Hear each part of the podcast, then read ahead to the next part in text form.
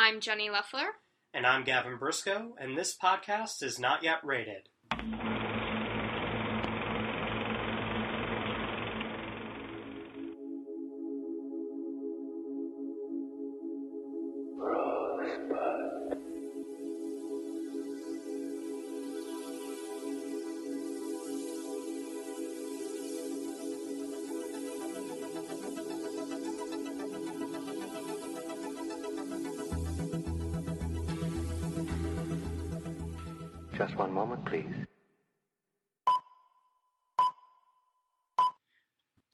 Welcome, everybody, to the new episode of This Podcast is Not Yet Rated. Thank you so much for uh, tuning in thus far to all these episodes. That's Uh, why we're uh, still around. Yeah, that's why we're still around, and we've been cranking out these weekly episodes. And um, just to kind of get back into the groove, uh, it's been kind of good for us because um, you know it's been a while, it's been a few years, uh, but uh, we are a bi-weekly, not a bi-weekly, bi-monthly. We went over this last time. We're a bi-monthly show, so.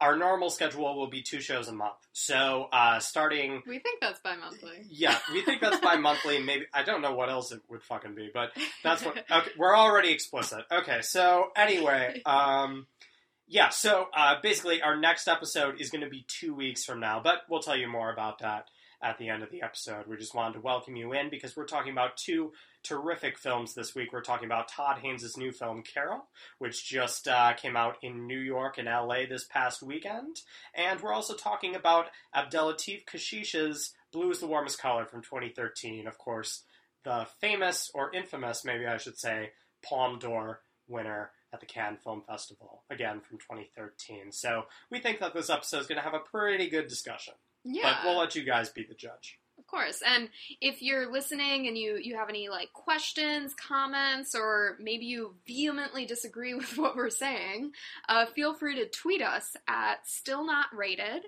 Send us a message on Facebook, facebook.com slash this podcast is not yet rated. Or, uh, you know, send us an email the old fashioned way. This podcast is not yet rated at gmail.com. And uh, with that, we have Todd Haynes' Carol. Dearest, there are no accidents, and no explanation I offer will satisfy you. I like that. You seek resolutions because you're young. But you will understand this one day.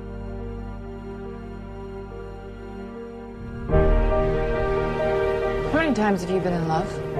You're always the most beautiful woman in the room. Therese Belivet. Carol. Tell me you know what you're doing. I never did. And then it changed. She's still my wife. I love her. I can't help you with that.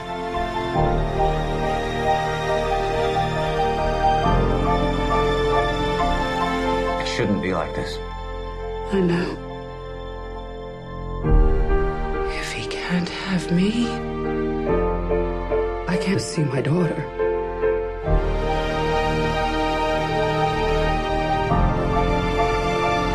Everything comes full circle.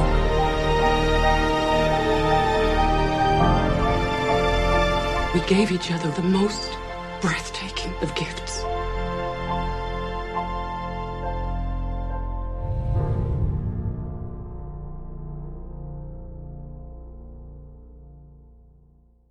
Carol is based on the Patricia Highsmith novel um, called The Price of Salt, which, to my understanding, is kind of almost a cult novel um, in its genre.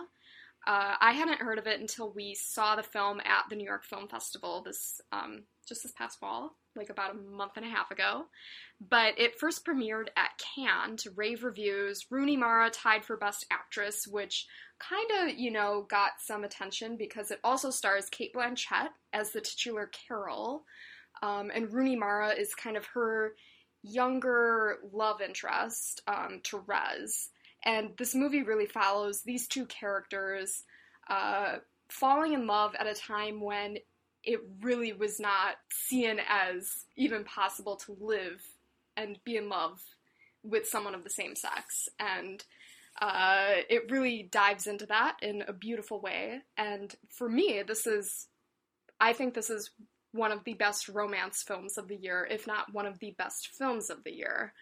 Um, and I I think a lot of that is due to the performances by Mara and Blanchett. And I, I'm kind of curious if you agree with me, Gavin, if the performances carry this this film, or if there's maybe other factors that you think makes this one of the best films, or if if you don't think this is one of the best films of the year. What what do you think?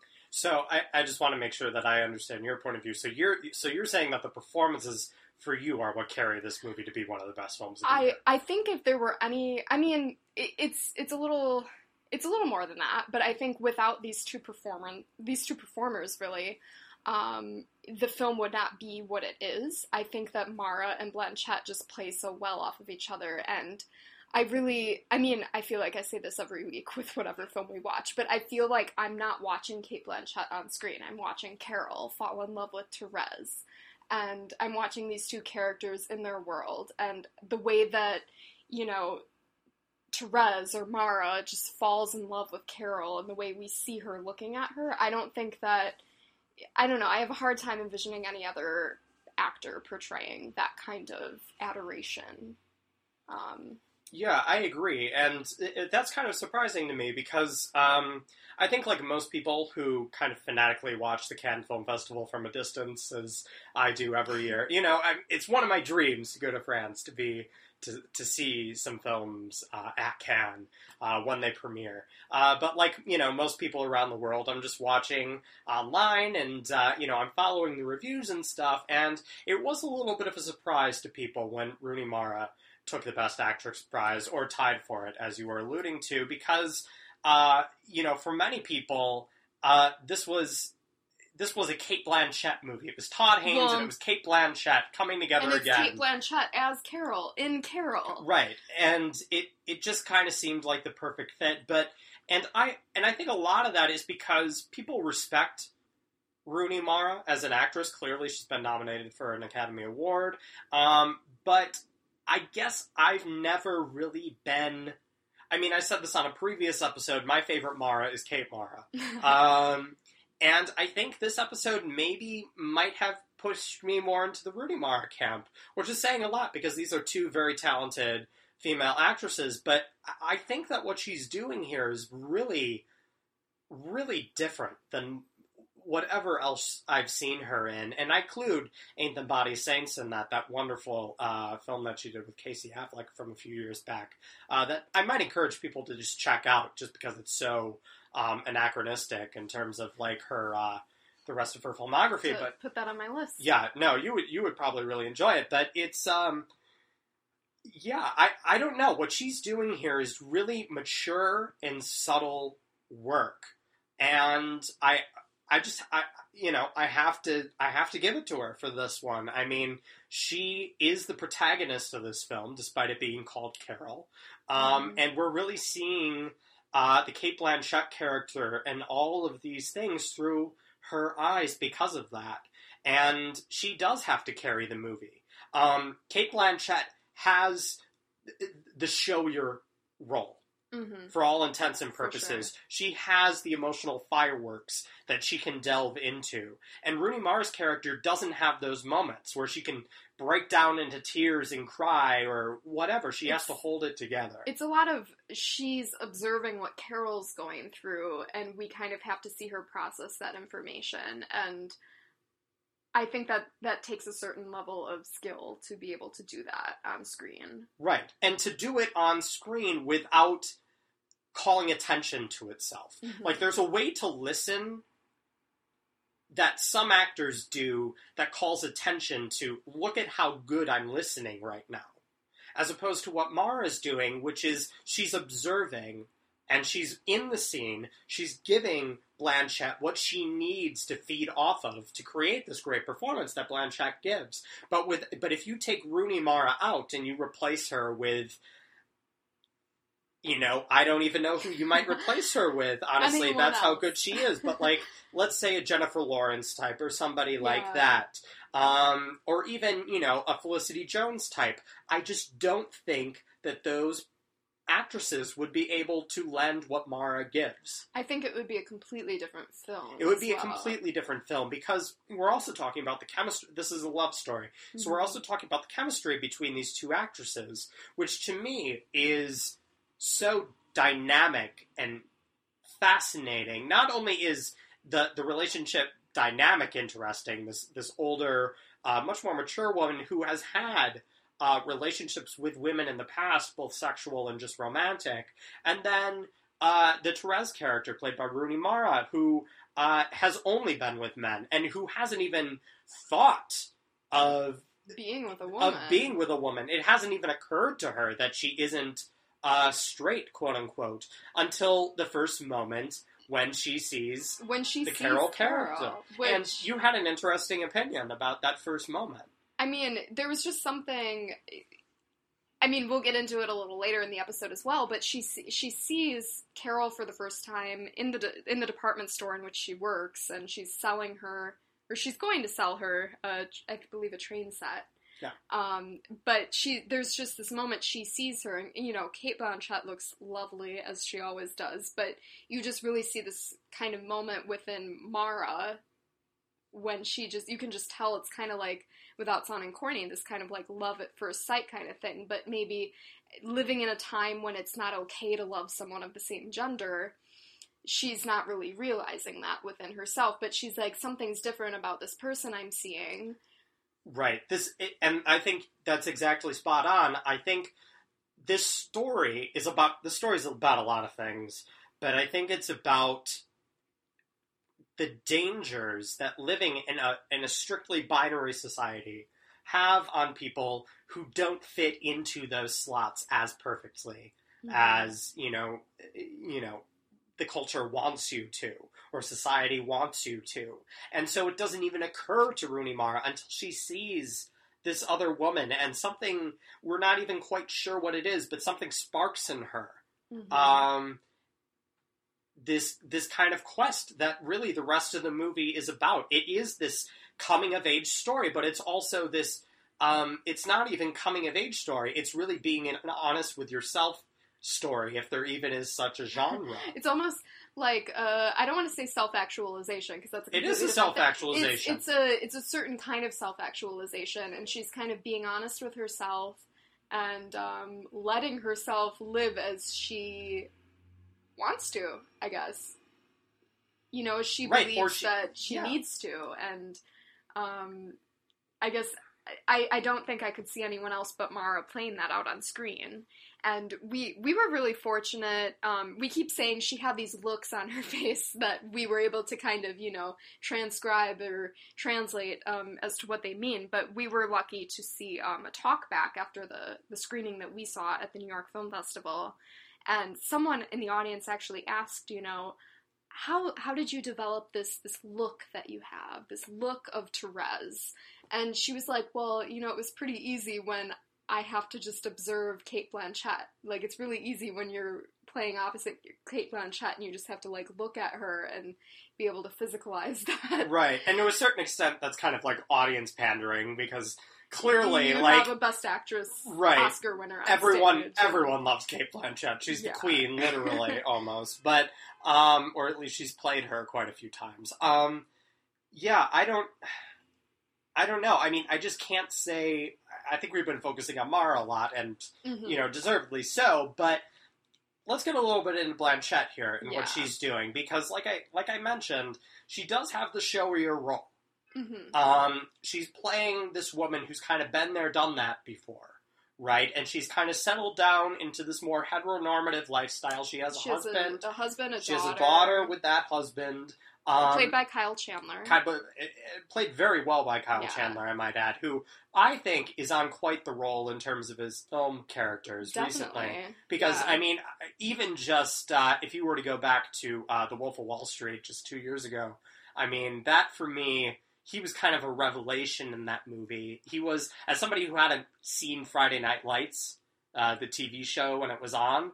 Like I was always kind of, I never really understood this love that everybody had for Kyle Chandler, and then just, until you experienced until Kyle Chandler. until I experienced his performances, and like frankly, he's a great actor, and he is kind of this embodiment of '50s masculinity. He is a man's man. He's a guy's guy. He is what he is essentially the embodiment of what so many men at that period of time wanted to be. He's rich, he's well off, he has a beautiful wife, he has a daughter, he lives in a great house, he has a great job, and but his, life is not perfect. But his life is not perfect because they've created this kind of dollhouse, this kind mm-hmm. of this this fake life, and it's been between him and Blanchett knowing that they're creating this thing that isn't real. He knows that she's had relationships with women in the past, but in order to kind of create this own um, this own mystique around himself and this own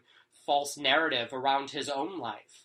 Um, he he kind of forgives that, and he kind of forgets that, and he kind of pushes it to the side as if I mean, as in many instances during that time in the 50s, um, it was almost, he was like, well, something's not right with it's you mentally. It's, it's an, an illness. illness. We'll send you away for a bit. We'll take care of it.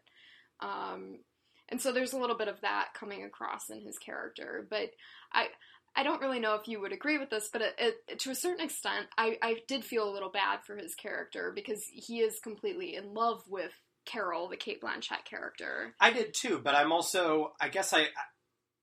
So I agree with you. I do feel bad, but also this is somebody who knows exactly what he's getting into. Yeah. And his world is crumbling around him because he started a world with this woman who he knows could never love him in that way. Mm-hmm. There's a love there, but it's not the kind of love that.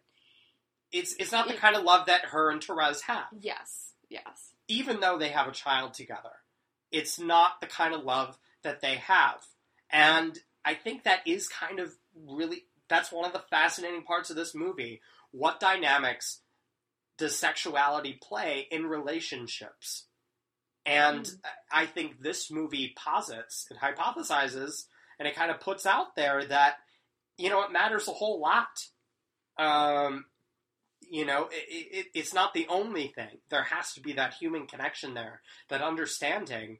But I mean, if there's been a theme for our last few episodes, it's that human sexuality is extremely important, and it can't be shoved to the side. It has to be fully explored, and it can't be censored.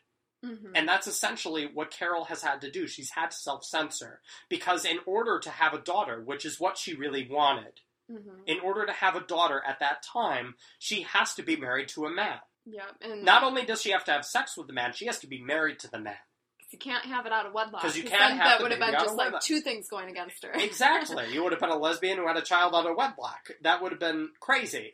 Um, but yeah, so she's definitely had to make compromises too. And I think that that's, you see that in Blanchett's performance, and you see kind of that tension between what she wants and what, and how comfortable her life is. Because frankly, she's well off. Mhm. And she's not independently wealthy, she's wealthy because of her husband's job. exactly. And I mean, I can't, you know, in addition to just wanting a daughter, I can't imagine that the money was too much of a turnoff either.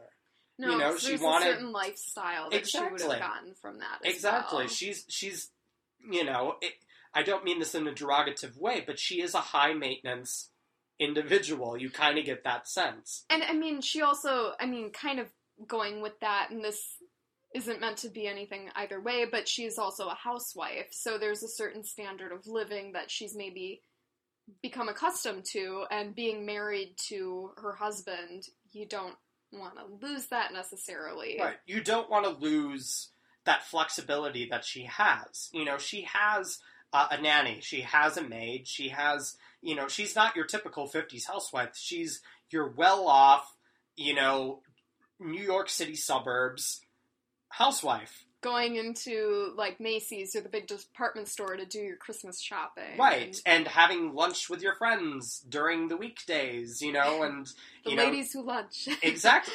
She is the definition of the ladies who lunch. Um, and I, you see that in Blanchett's performance. I will say, in some of the showier roles, as we get into the film, um, as we get farther into maybe the Act Three territory of the movie, um, it did kind of become a little bit transparent. It, it became less um, real for me. I saw Okay. kind of the acting going on, and I saw the ma- the machinations of the script I'm kind just, of working itself. I'm just curious what what part. I don't think it's too much of a spoiler to say that basically the Therese and Carol characters they fall in love together and they actually go on a road trip, and that's basically that's that's a good portion of the movie. That's probably a good half of the movie is them on a road trip together. And I just want to preface that too. They're on this road trip. They're clearly in love, but there's been nothing physical yet to that point, which is really interesting. to Right, exactly. And of course, you know, this being a love story, you know that there's a physical part coming. But what this movie does so uh, brilliantly, in my opinion, is that it saves it until about an hour and a half in. I would Mhm. say the yeah, first. it was really late. Yeah, Uh, what I thought late. was really late. I was like, "What is this gonna get into it?" Right, and there there wasn't, and we're talking no kissing, no nothing. Mhm. Um, there was maybe a tender hug, but Right. that was about it. there are sideways glances, and uh, there's there this a lot very of subtle. right there's this sexual tension but there's this um i think and this this speaks to what todd haynes is trying to do with this movie and what he does so well is that it's it's what's unspoken uh that is important and even though this this film i think has a pretty great screenplay uh by phyllis uh Nage, I believe is how you say it. Nage, Naji, Naji. It's spelled Naji, but I think it's Nage. up Um, to interpretation. up to interpretation, kind of like the film. But yeah, I um, so so most of this movie is this road trip that they're going on, but uh, afterwards, um, you know, the road trip has to end hmm at some Just as point. all kind of honeymoon phases, Right. As all honeymoons end, the real thing starts. And obviously, Carol, the character of Carol, needs to deal with this this tension between her real life and this romantic life she has with Therese. Mhm. And I think in those moments where she's kind of deliberating it, um, and her husband gets involved and her daughter gets involved, and you know the rest of the society gets involved to a certain extent. Um, that I, I was kind of seeing the acting there. It was only for a few scenes. It was only for a few scenes, but I think, and I probably wouldn't have noticed it if it wasn't in contrast to what Mara's doing, which is playing everything just. It, she's just on it. Like I just Mhm. I don't know. Like if someone's bringing the real on screen, it's it's, it's Mara. it's yeah, it's Mara consistently 100% of the time. There was no part of this movie I did not believe her, what Mhm. she was doing. And Blanchett is a great actress, and I think she's kind of met her match in a lot of ways in this movie against Rooney Mara, which surprised the hell out of me when I saw this movie. I think it probably surprised the Cannes audience too if they're awarding her Clearly. the top honor for actresses. Clearly. And I mean, as I was saying, all the prognosticators, sight unseen, you know, before they had You'd seen this like- movie, were like, well, of course it's going to go to Cate Blanchett. Everybody loves But Cate also, Blanchett. it's called Carol, and she plays Carol, so it should go to Carol. but and this is gonna and this plays into award season too.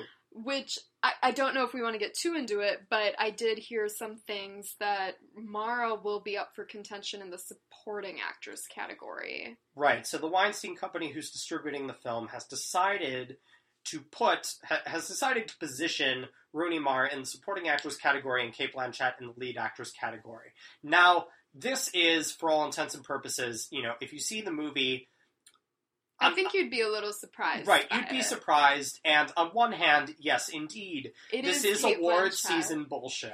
Like this is clearly a lead role being marketed as a supporting performance.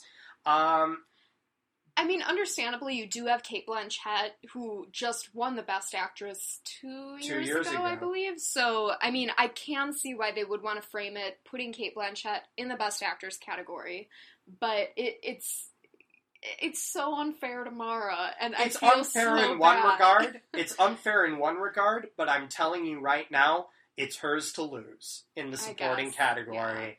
and I fully support her in that category, even though it should be is reversed. a leading lady. In even this though film. it should be reversed. I understand completely, but I, I think she'll be just fine if she gets her Oscar. just going off of um, maybe awards worthy categories for this film, I completely loved the score. The score is so beautiful in this film. Carter Burwell's score. Um, he did this really, um, I don't even know how you would describe it. It's not period music.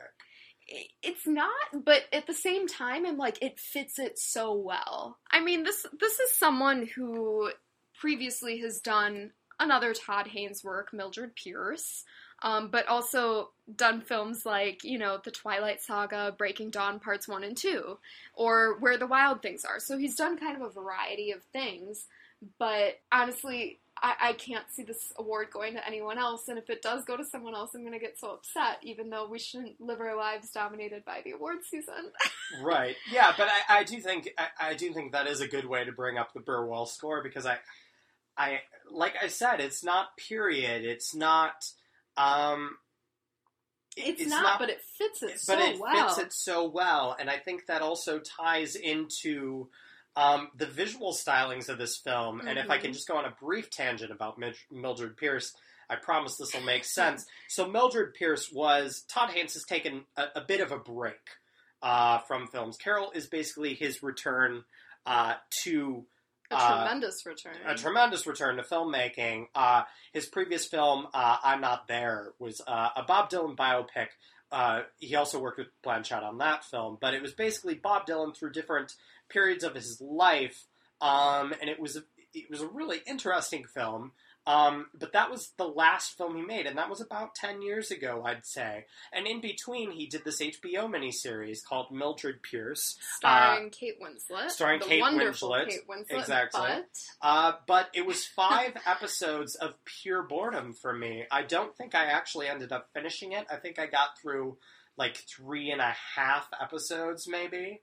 Um, and it just wasn't for me. I mean, it was it was impeccably shot and done, and uh, the the performances were great. Um, I believe it, I believe Guy Pearce was playing opposite uh, Kate Winslet, if I'm not mistaken. Um, but uh, for some reason, it just wasn't grabbing me, um, and so I, I, I kind of had to call it quits on Mildred Pierce. Maybe I'll maybe I'll return to it after Carol.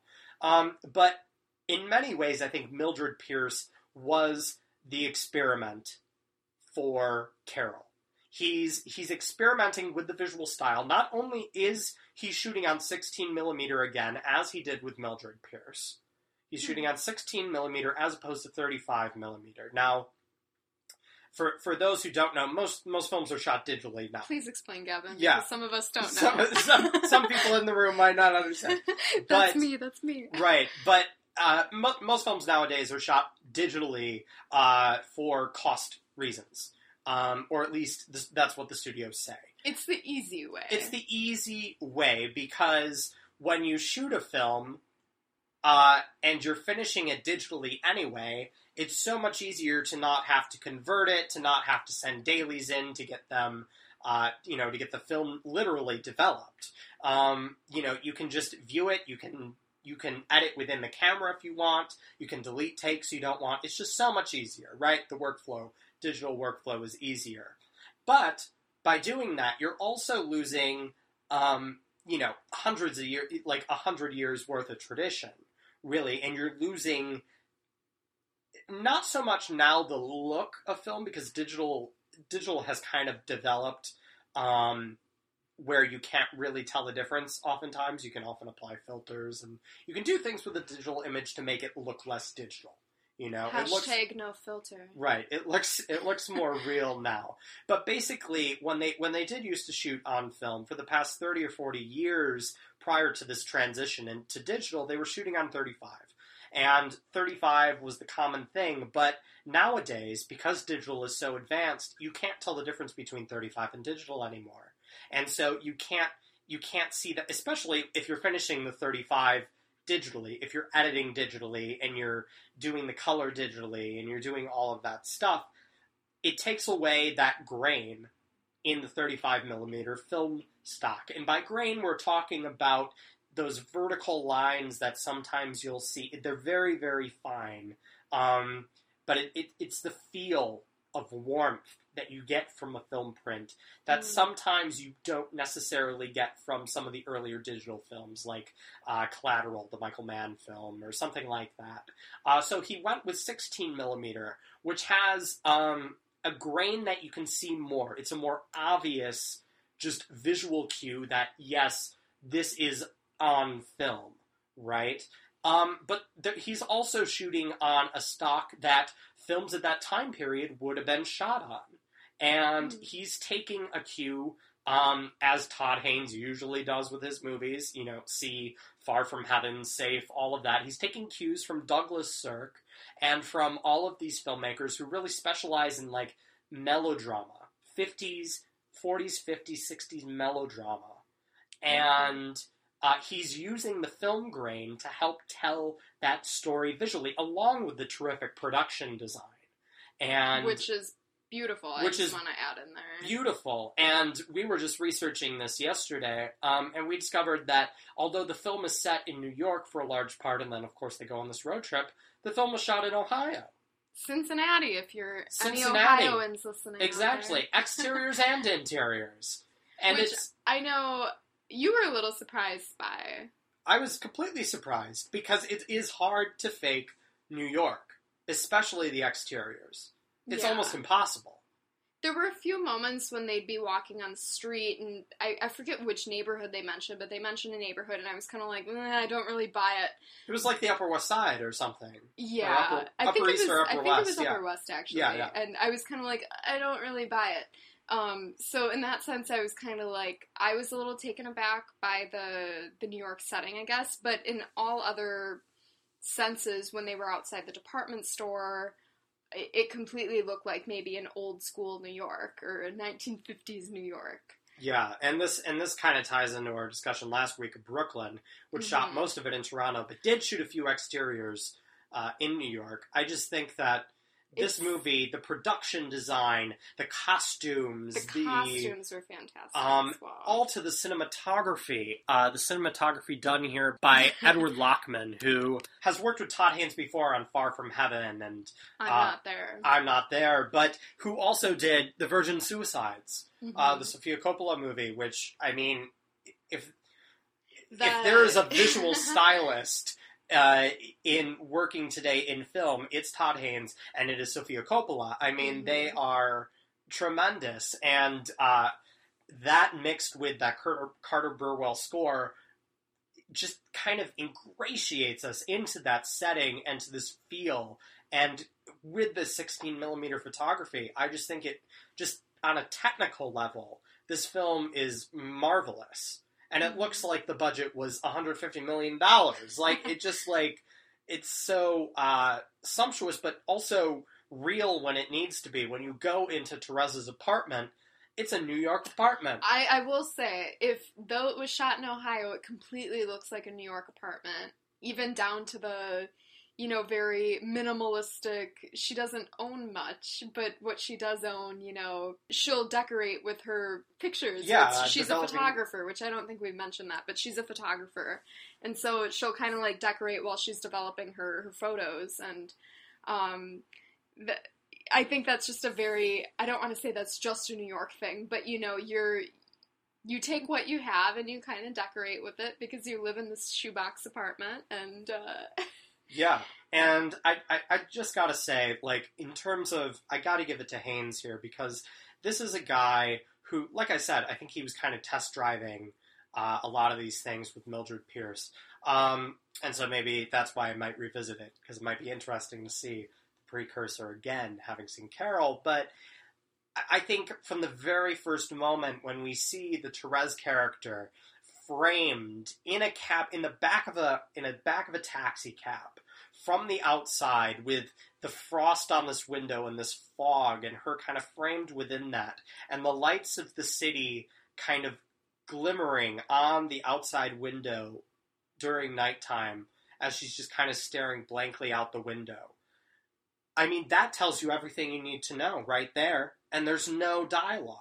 There's Mhm. nothing there, and she's the only person in the frame.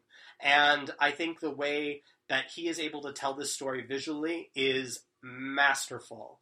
And uh, I just I, I, that is what really I took away from this movie. And uh, as we were saying at the top, you know, this is one of your favorite movies of the year. I can't disagree with you because this uh, it, it, kind of blew me away on several levels. Um, but this journey it took me on that reminded me that, like, oh yeah, movies can actually do this still. It was really uh, transportative, I guess. I'm I'm really glad. I was gonna ask you that if we were kind of on the same page there in terms of this being one of the best films of the year, not just like the best romance film of the year. Which at first when I saw it, I was like, this is definitely one of the best romance films of the year. But now I'm kind of not taking. I mean, I still think it's one of the best romance films of the year, but it, it is definitely, at least on our list, one of the best films of the year. And it's not just the performances by Blanchett and Mara, which though those those do make the film a whole film, but um, it's also the cinematography and the score and the direction.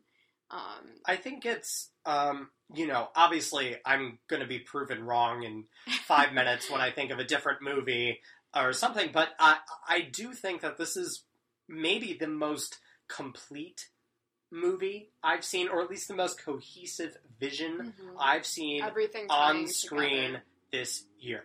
Um, and obviously, I'm probably going to think of a few things between now and when this does. podcast gets posted. Um, and I'll probably beat myself up. Uh, if you disagree with me, let us know. Tweet us. Yeah, tweet us or send us an email. But uh, that's what I think. I really do think that. And I'm just really glad that this film exists. I mean, this is the kind of film, in my mind, that should be being made all year round Mhm. that shouldn't just be for Oscar season. This is something. This is an adult movie. This is not because of its themes are particularly course mature or adult, but that it requires a certain amount of maturity to appreciate um, the elegance with which this story is told.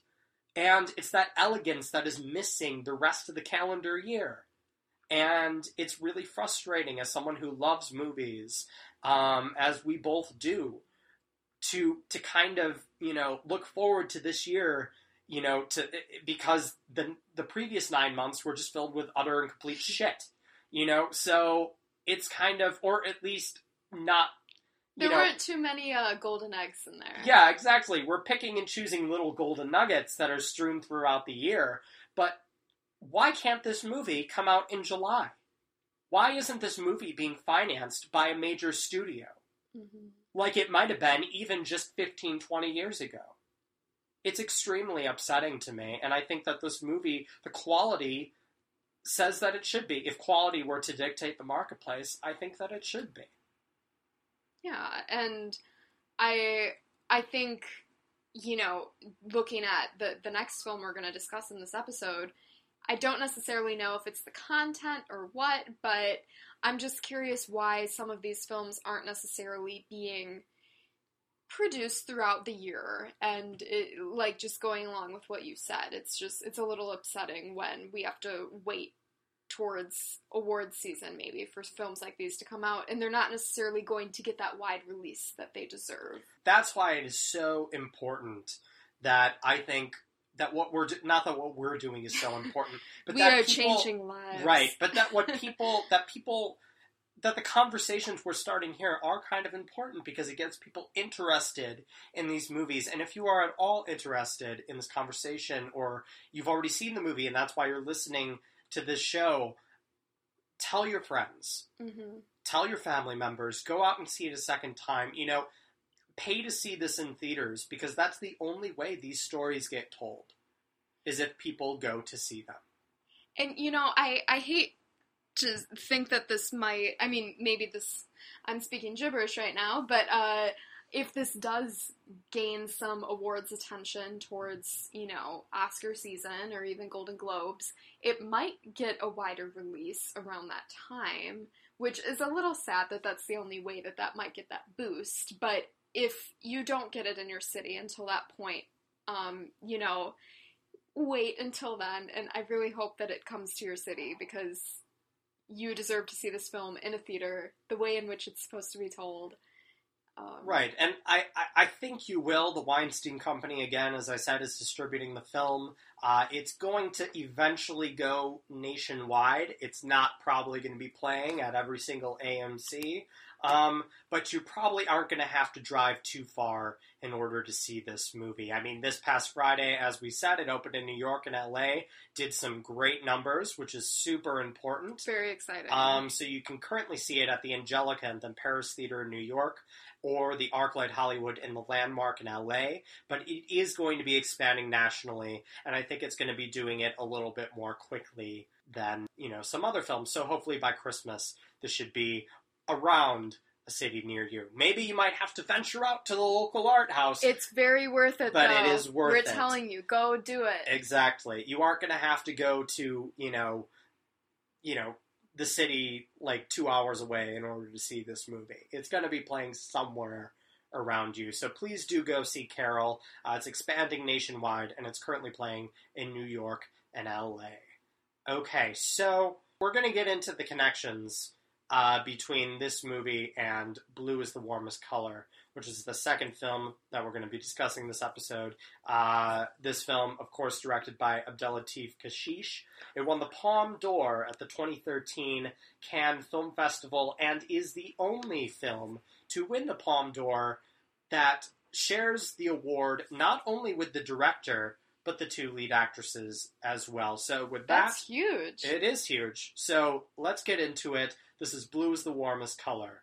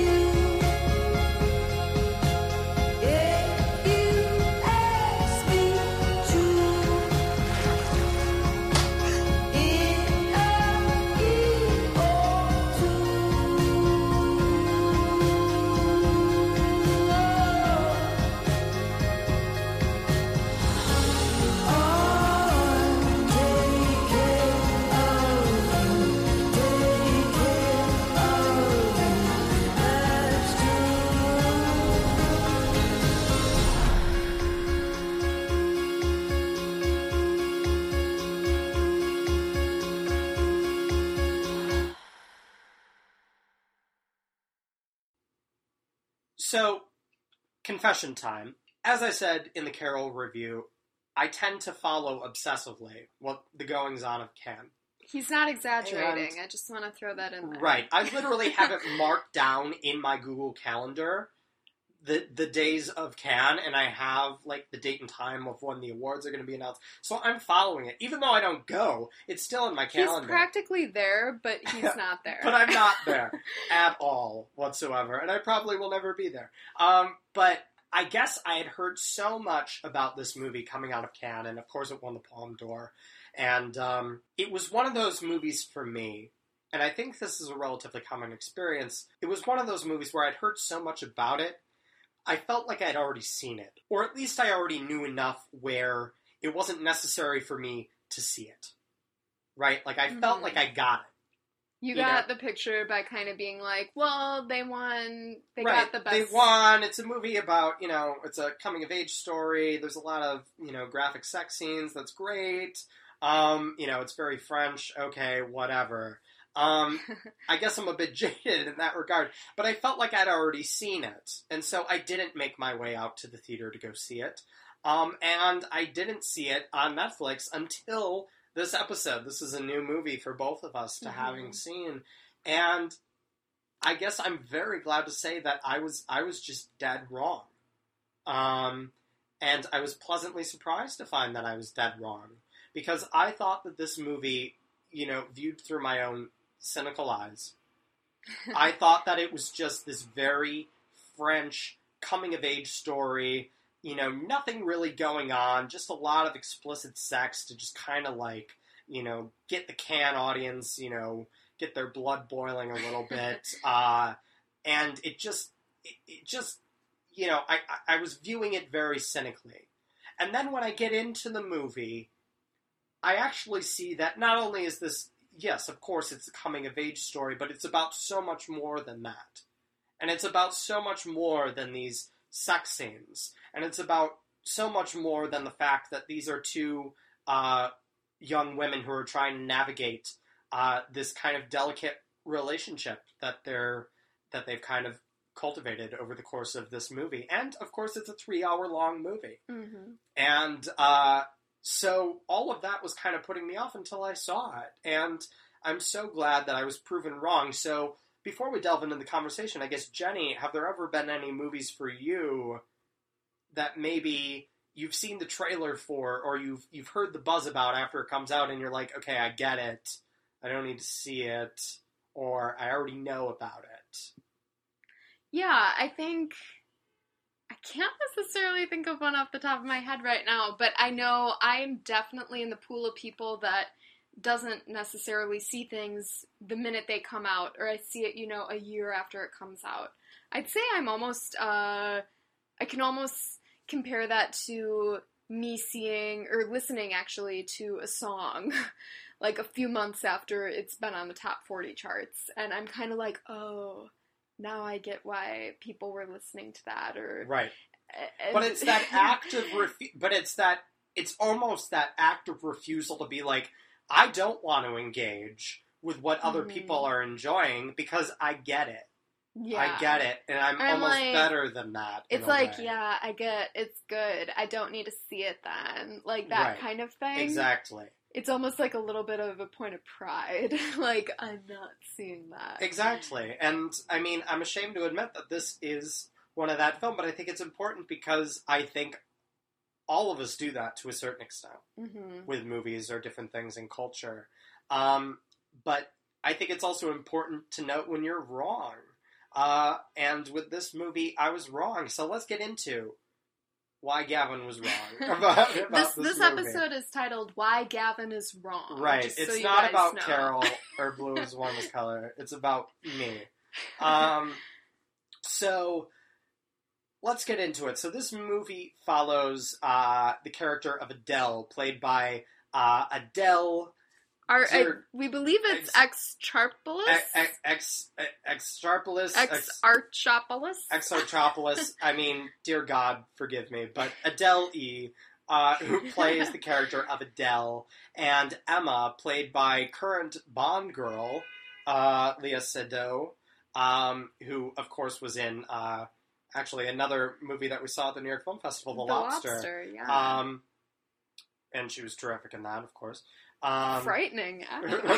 frightening in that movie, but um, very very different kind of movie. But uh, it, it, the protagonist in this film is Adele, played by Adele Exarpolis, Exarpolis, and uh, it's really about her transitioning from high school, where she has this core group of girlfriends, and you know she's very into the humanities. Um, she's kind of a mediocre student, whatever. She's floating by. She's a regular high school student. She likes her parents well enough, uh, but they aren't fascinating individuals. They're just normal people. Mhm. Uh, they eat a lot of spaghetti, a lot.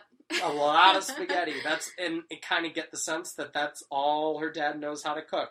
Uh, he likes to drink wine, but they aren't French in the sense that, um, you know, there's this deep appreciation for wine and food. It's like, okay, we're all home now. Let's just kind of eat together and throw together a meal.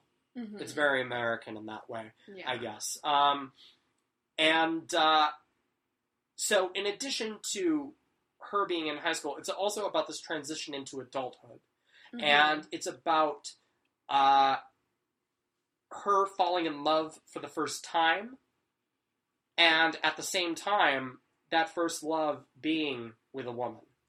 And what is that like in a culture where, or at least at an age where that isn't seen as socially acceptable, especially when you're a girl, Mhm. or or even when you're a guy. But this is you know this is a, a story about two two women, um, where you know that isn't okay because you know they they've been there have been sleepovers and like they've seen each other naked before and um, there's a lot of tension there.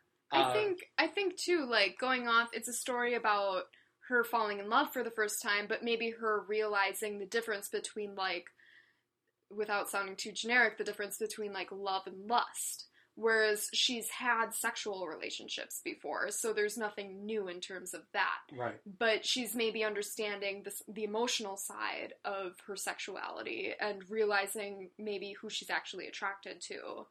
Um, and I'm realizing that all in high school, like what a fucking terrible time to realize that because she we, we get to kind of see her experience and her journey in her own realizations about herself and um, we also come to learn that she has the worst fucking friends Right. She has the worst friends. And I think that's I think that's what really is so interesting about this movie. Um, because even though it is so French, this movie Mhm. is so it's very french so so French. I don't even know how you can make an American remake of this film. Like sex scenes aside, I just don't know how you could do it because it is like there are scene. I learned more about French society watching this movie than I did, you know, probably in all- studying French. in yeah, studying school, French like- in high school or anything.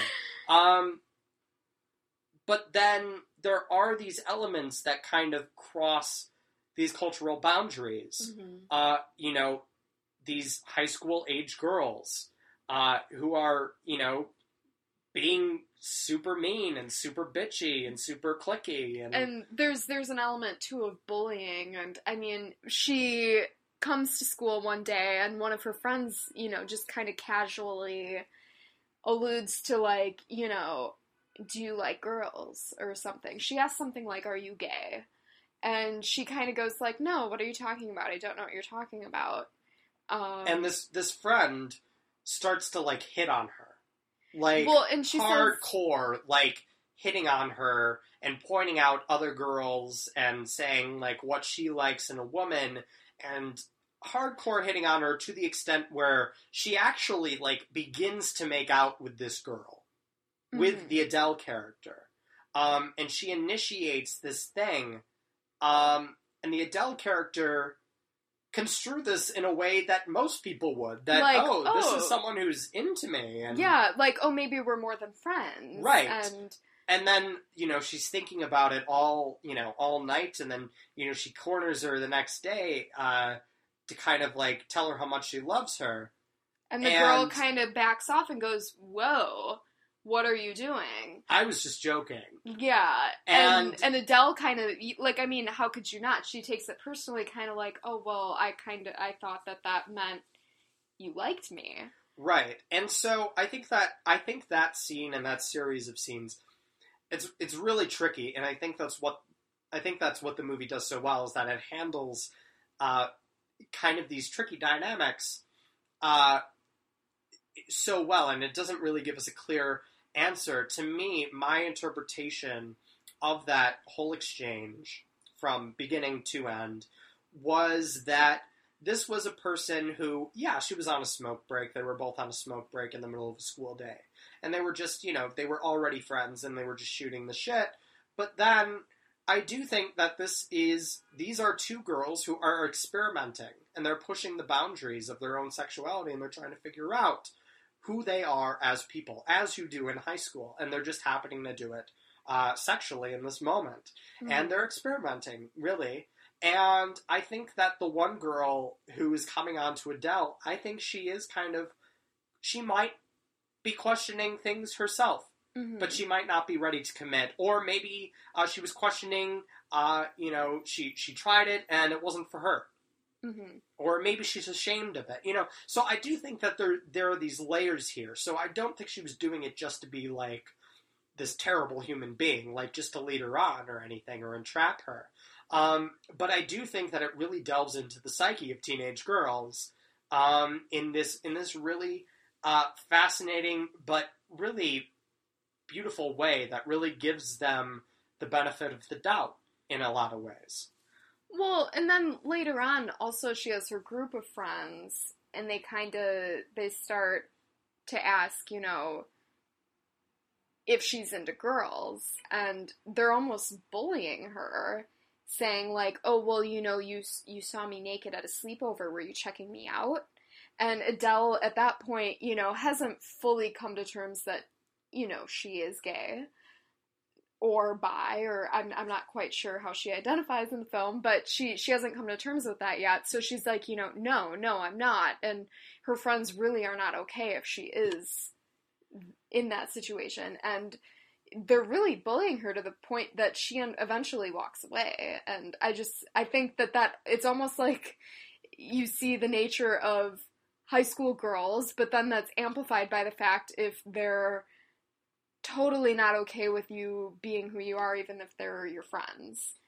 Right. And it's it's this it's this weird dynamic because we're uh as I was talking about before, this film is very French, and we see a lot about French society, which in many ways is very progressive. Mm-hmm. Um, in that students are literally taking to the streets and they're they're rallying and they're protesting uh, for you know various things. There are so many protests and parades in this film right? But that is French culture. Which I guess um, I didn't realize until talking to you about this film because I was like, well, I was on the parade scene or the the the activism scene, but I don't remember which one. And I was like, I, I, I remember just asking you about that, and you were like, well, that is French culture. Right. And it's, I guess it's I normal. it's normal that. in that culture to to strike and to protest and to take to the streets um, to earn your rights or to at least to, to combat this imbalance of power that you perceive. Um, and a lot of that is powered by young people. So there is this progressivism, mm-hmm. uh, or at least these these progressive tactics that young people use in the country.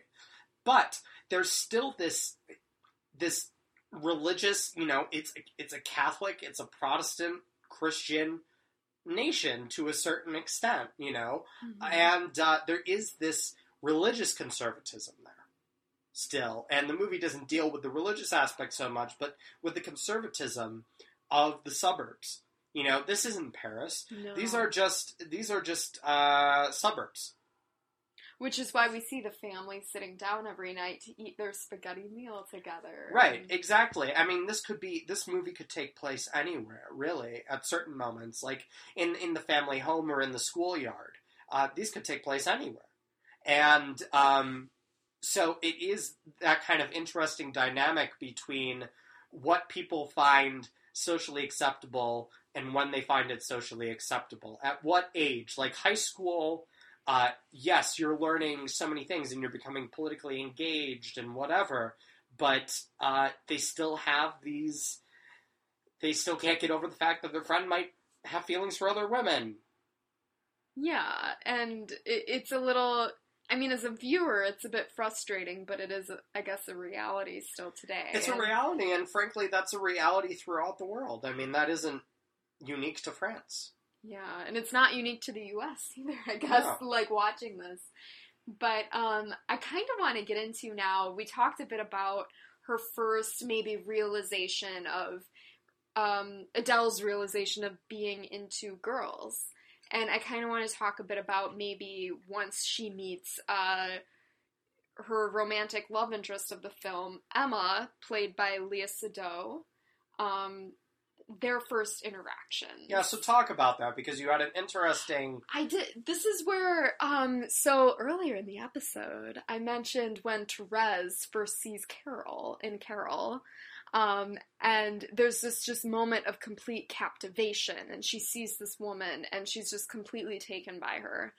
And there's a moment that I remember watching this movie um, just the other night when Adele first sees Emma, and there's it's it was a very similar moment to Carol in terms of just being completely captivated by this person that she's never really seen before and and not just physically, but there's this like almost like wavelength that she's never seen someone like her before, and um, it is kind of I think in a different way, it's not necessarily love at first sight, but the, it's almost this uh, like feeling that she's never felt in a person.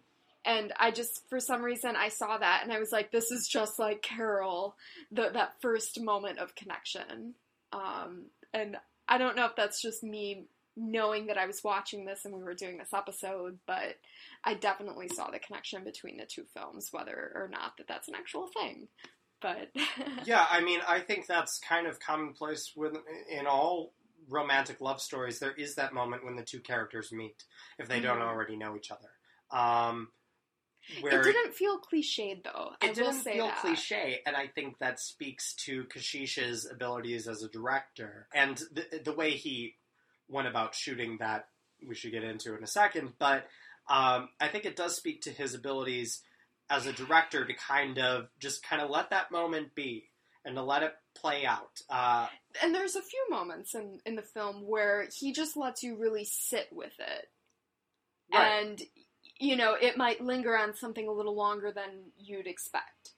Right, and so I think we should get into the fact that oh, most of this movie is shot in close up. And regardless of who is in the frame, it's very much in close up. And uh, especially with Adele, we see a lot of uh, the Adele character because she is the protagonist, obviously.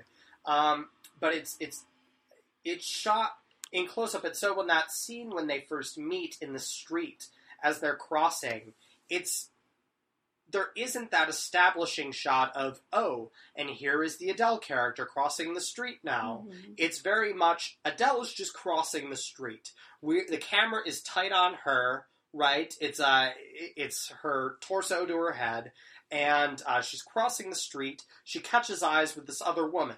We see With the, blue hair. with with blue hair. The other woman looks back. There's a close up on her face. There's a close up on Adele's face. There's a close up on the other girl's face, and there's a close up on Adele's face, and then the scene moves on. And that's and that's the those are the mechanics of how the story's told uh, Mhm. visually, but how the actors express themselves within those close-ups, I feel, is uh, you know I think that's in large part why uh, they they shared uh, the Palme d'Or with Kechiche on this film oh, um, for sure. because they are given so much to do with so little dialogue in so many ways. I mean, there are scenes, there are dialogue heavy scenes, and there are fight scenes, and there are love scenes, and whatever. But there, there's a lot of time, especially with Adele, where it's just her looking at things, or it's her listening, or her uh, taking things in, and we kind of have to. Uh, we kind of have to put, we kind of have to project what she's thinking onto those scenes. And I think she does it so well because her face is so expressive. Both of theirs are.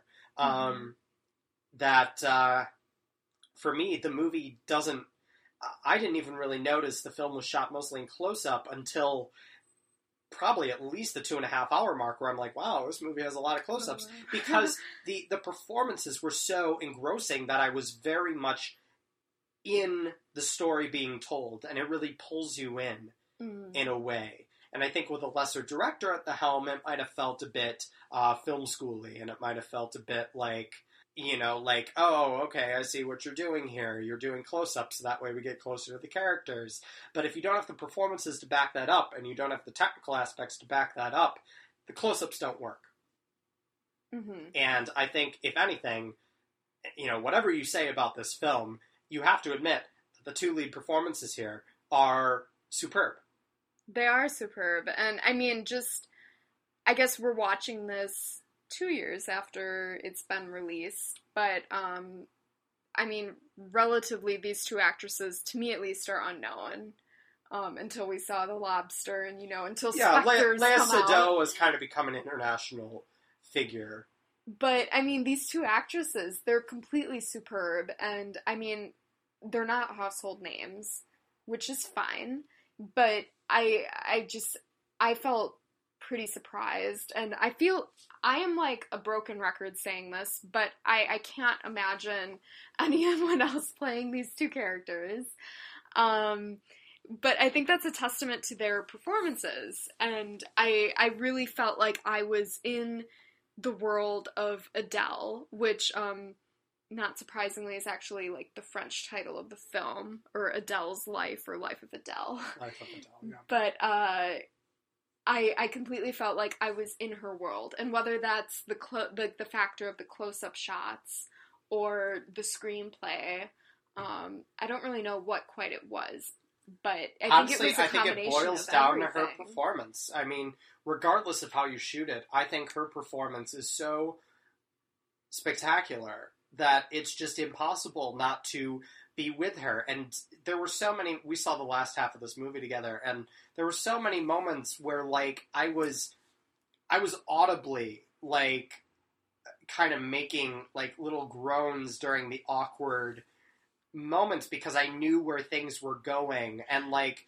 the awkward uh, exchanges between her and her parents when they meet her girlfriend for the first time, or and when, they don't know she's her and they girlfriend. don't know she's the girlfriend, and it's and it becomes apparent over the course of the conversation that they don't know that that she Mhm. hasn't come out to them, or when the two girls are finally living, the two women are finally living together uh, after uh, Adele has graduated high school and she's uh, she's become a teacher finally, and uh, the two girls eventually break up because you know this movie is a tragedy. It's it's pretty obviously foreshadowed at the at the beginning of the film Mhm. with these classroom scenes. But um, yeah, I mean, I just think that her performance grounds this mo- movie. Léa Seydoux is, I, I think she's terrific, but and their chemistry is what makes this movie work. But yeah, this performance without uh, Adele, uh, uh, Adele, you Adele know, E. Adele E. Uh, without her, this movie just would not. Um, just I- just can't imagine anybody else in this role because the movie would be so incredibly different without her. And I feel for her, and Mhm. I don't want to. I don't want to talk about that final scene uh, between the two of them, but suffice to say, there is a it, there's a highly emotional scene at the towards the end of the film that is so awkward and is so inappropriately awkward for the not inappropriate in the sense of like oh this movie's inappropriate but like what the character is doing is so inappropriate for the time and place Mhm. that it's just like what are you doing but it you feel you understand where she's coming from and i think that's the hardest tight wire act to walk Well, and there, there's one event that leads to their eventual, their relationship's eventual demise um, that we see. It's just Ad- Adele, and she is out doing something without spoiling it. But um, I know I was kind of like, oh, like, no, don't do that. And I mean, this kind of goes back to when we saw the film Love a few weeks ago, where you're kind of, you're with the protagonist along with this whole story, and you're seeing almost everything they're doing. And you're kind of like, ah, no, what are you doing? and it's just that kind of frustrating balance. But at the same time, you know, you're watching them kind of develop on screen. And I, I completely agree with everything you're saying in terms of that. And I know there were just moments on screen, or at least when I was watching unfold on screen, where I was kind of cringing, or I was kind of like, Yeah, yeah, I, I, I completely feel uh, the same way here. How can we make sense of this having seen Carol? Carol, I- how can we justify this? Because we planned this episode without having seen Blue is the Warmest Color. So which is can a we little just opposite. yeah? but- Can we justify this pairing? I I think we can completely justify it, and I mean just I mean it's so much more beyond just the the lesbian relationship, which I think a little we kind of chose it because we knew that they were very similar themes, but um I think it's completely justified in that we're seeing Therese and Carol, uh you know she's coming of age, but it's a different coming of age than Adele's story. Um, but they're very similar in that they're learning these things about themselves, and um, we're seeing these loves, these love stories unfold on screen, and I guess kind of the the societal consequences that sometimes can go along with that, and how those affect the relationships. If there are two running themes throughout uh, these early episodes of the podcast that we've had, it's that we like to explore graphic sex content, and We're we like to talk about and we like to talk about coming of age stories. And I swear we're not even planning. we're not planning it that way. And next week we're definitely getting away from that. Yeah, Jenny, how can they check out Blue is the Warmest Color? First of all, I just have to say you can see Blue is the warmest color. I know all of you listening right now have Netflix. I know for a fact all of you have Netflix. And if you don't, you have your girlfriend or your boyfriend's. you have your neighbor's password. Yeah, Let's you have your parents' here. password. You you have access to Netflix, and that's how you can see Blue is, Blue is the warmest color. Um, and you should definitely see it. I was a little scared of the three hour runtime, but I have to admit it's very well paced. It goes by No. quickly. And I just and I just got to say here, this movie, I was I was I I initially started this movie as if it were a job because sometimes when you watch movies for this podcast, sometimes it could kind it of feel like a bit that. like a job. But I think we've had a good track record so far of being pleasantly surprised, and this movie's no exception. It grabbed me within the first five to seven minutes, Mhm. and it didn't let me go. No, yeah, and you have no excuse because we all know you have access to Netflix. So check it out on Netflix.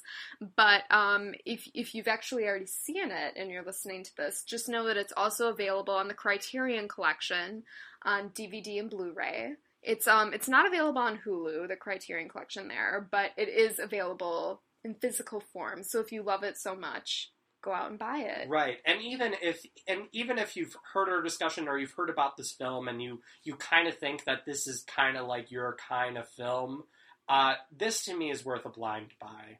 Um, and currently, uh, with the Criterion Collection, they're doing a fifty percent off sale until the end of November on BarnesandNoble.com. Uh, and that's on all That's a- Criterion Collection. That's a crazy discount. Yeah, we that's just need to just like, crazy. say that. like And we're not being paid to say this. I just want to no, throw that out no. I mean, I, I, I take I take advantage of it every single time it comes up, um, and I buy way too many movies during this period of time. But this is worth this a is blind the most buy. wonderful time of the year. Exactly. I think it's like fifteen bucks maybe for to pick up a Blu-ray. Ten to fifteen bucks to pick up a Blu-ray That's of dirt this. cheap. Which is crazy for a movie of this quality. Uh, I don't know if the Criterion sale is in Barnes and Noble stores, but I think it is as well. So I think it applies on BarnesandNoble.com and in Barnes and Noble stores. But uh, definitely check that out if you're interested in owning the movie. In other words, there's no excuse for you to not see this There's movie. absolutely no excuse, and we also expect emails. But we're going to get Emails into and tweets. emails and tweets, but And- we're going to get into how we contact that. I just kind of wanted to talk about uh, our next episode, uh, which is, as I said at the beginning of the show, we're a bi monthly podcast. And uh, we've kind of been giving out these bonus episodes weekly for the past four or five weeks now. Uh, but now we're going to get into the swing of things, into our usual thing, only to break that rule a few weeks from now during the Christmas season. But um, they don't need to know that. exactly. yet. But uh, on December eighth, so two uh, so two weeks from now, uh, when you're listening to this, we're going to be doing uh, the new Spike Lee joint. We're going to be doing Chi-Raq, and we're going to be doing the Steve James film, The Interrupters. Uh, Chi-Raq, of course. Uh, well.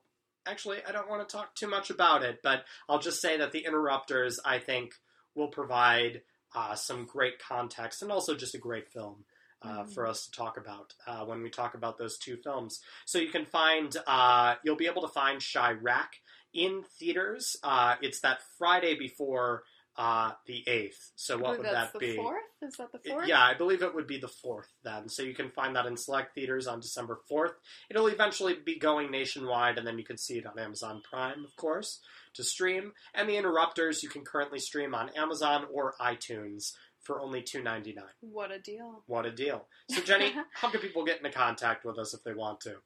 If you if you want to get into contact uh, uh, with us, which we hope you do, we love hearing from you.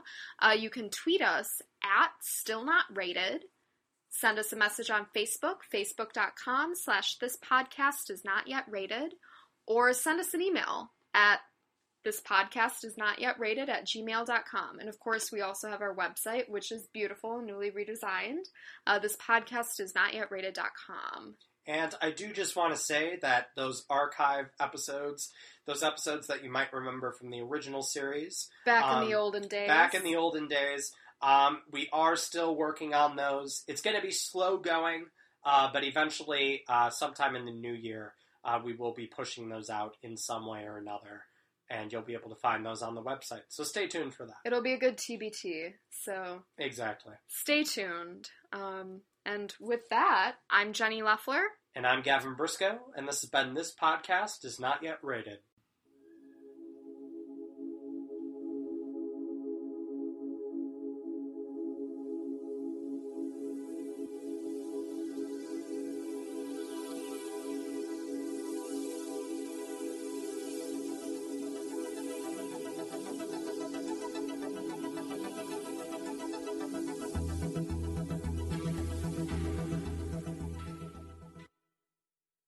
Adieu, auf Wiedersehen, Gesundheit, farewell.